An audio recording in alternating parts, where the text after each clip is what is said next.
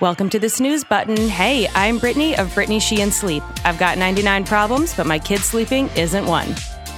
Hi, everybody. Hope you all had a wonderful 4th of July weekend. I guess it's still kind of, we're all still sort of in vacation mode, aren't we? I will say that my family, for starts, we're in the last week of an almost month-long trip here on the East Coast visiting family. So I'm not with my usual setup here. And it's probably going to sound kind of weird and echoey and strange. And you know what? It is what it is. I think it's going to be a great episode, though. So I hope you all stayed safe, happy, and healthy. So I'm going to say something very bold. I can say with relatively strong confidence that the answer you have to one single question tells me whether or not you're a good parent. Now think about how many of us all the time are questioning our parenting abilities. It doesn't matter if you're someone like me who works in the sleep space. It doesn't matter if you're a psychologist, if you are a speech therapist, whoever you are, or you're just a parent who's not one of those things. We all wonder if we're doing the right thing. We all want to do right by our kids, and we all wonder if we're somehow messing them up, right? That just comes with the territory. But I can tell you, again, by answering one question, whether or not you're a good parent.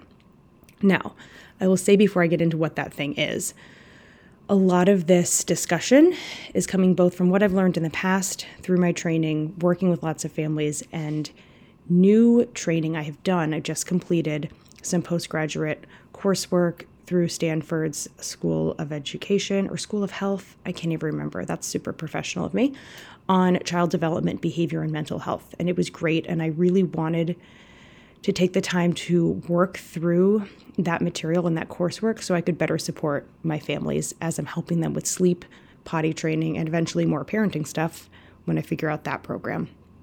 So the other caveat I will say, as you're listening to what I'm about to explain to you, this is not indicative of stranger danger, separation anxiety, which is a completely normal phase that most children go through. Sometimes it's as early as about 8 months. Sometimes it's as late as about 16 months, where you had a kid who was fine if you handed them to a babysitter or to grandma, and then they're suddenly panicking when you're not there. So I'm not talking about stranger danger. I'm not talking about separation anxiety, nor am I talking about normal levels of stress in a new and unfamiliar environment, such as, you know, you go to someone's house that your family's never been to and your kids are like a little more shy or more clingy, right? Nor am I talking about some specific personality and temperament traits. For example, my oldest of my three children, my oldest son, when he was between 1 and 3 years old, I would say, he was really shy. And even in a home of someone that he was familiar with, he would often prefer to hang out with me than to go explore and be with other kids.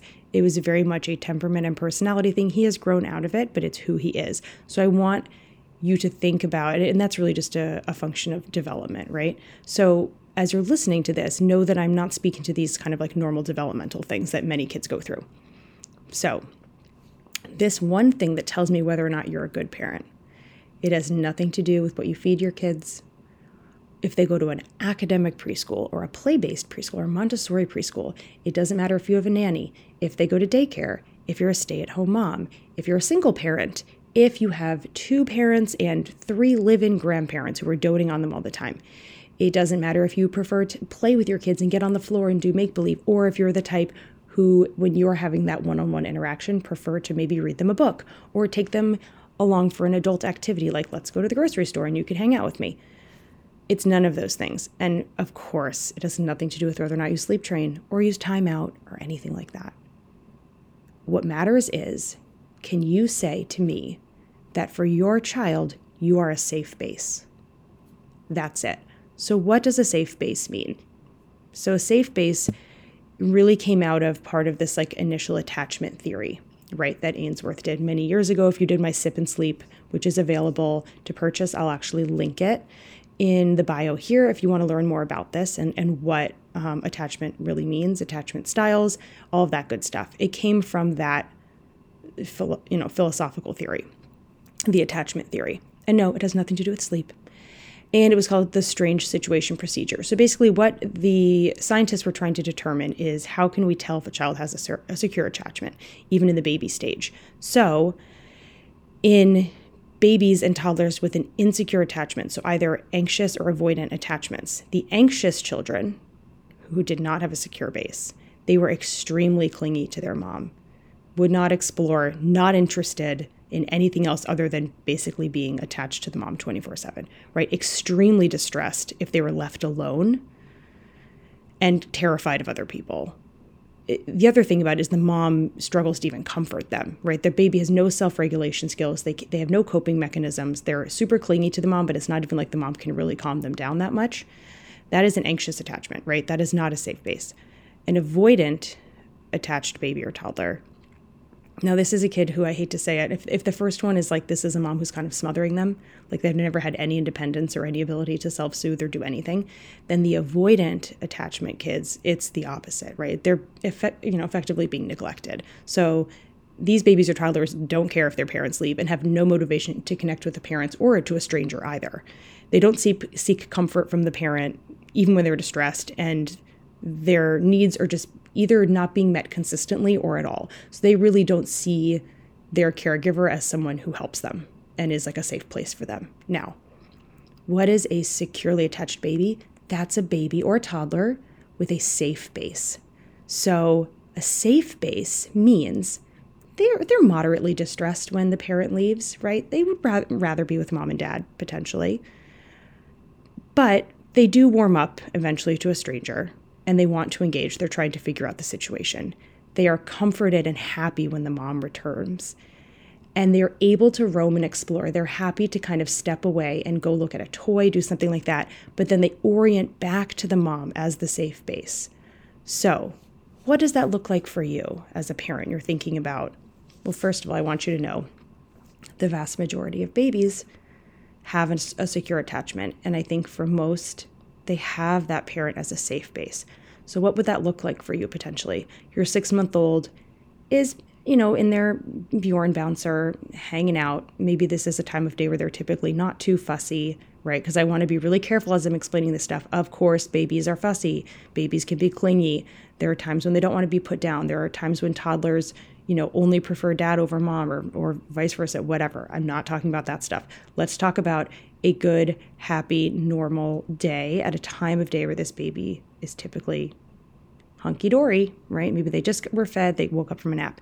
Your 6-month-old is happily playing their little bouncer, bopping along. You're maybe in the next room chatting on the phone, and you pass through the room or you walk into the room, and their little face lights up. That's mama, that's dada, that's papa, that's whoever. And they see that you're there. You're a safe base. Okay, now let's think a little older. It's an 18-month-old. They toddle over at the park. You take them to the park, and they know that you're there, but they toddle over to another little kid and try to grab a toy. They play for a couple of minutes, and then maybe the kid they're playing with kind of snatches the toy back from them, right? And they're a little bit distressed. Or maybe it's just been a couple of minutes that they've been facing away from you playing with this kid, and they glance back to see that you're still there and give you a big smile. Or they toddle over and give you a little hug or want to climb into your lap. You're a safe base, right? Okay, let's think about an even older kid, like a 3-year-old. Your 3-year-old has like a best friend at preschool. Every day they go. This is halfway through the year, right? We're no longer like afraid of maybe starting school or the teachers, whatever. So they run up to their best friend at school drop-off, but then look back at you and wave goodbye. Or maybe they come give you one last hug or let you kiss them on the cheek. You're a safe base, right?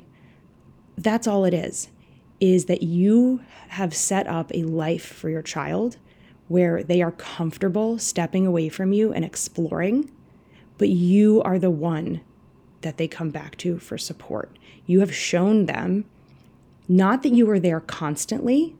This is the really important piece. Our kids don't need us constantly. They don't need us to be on top of them 24 hours a day. What they do need is consistency.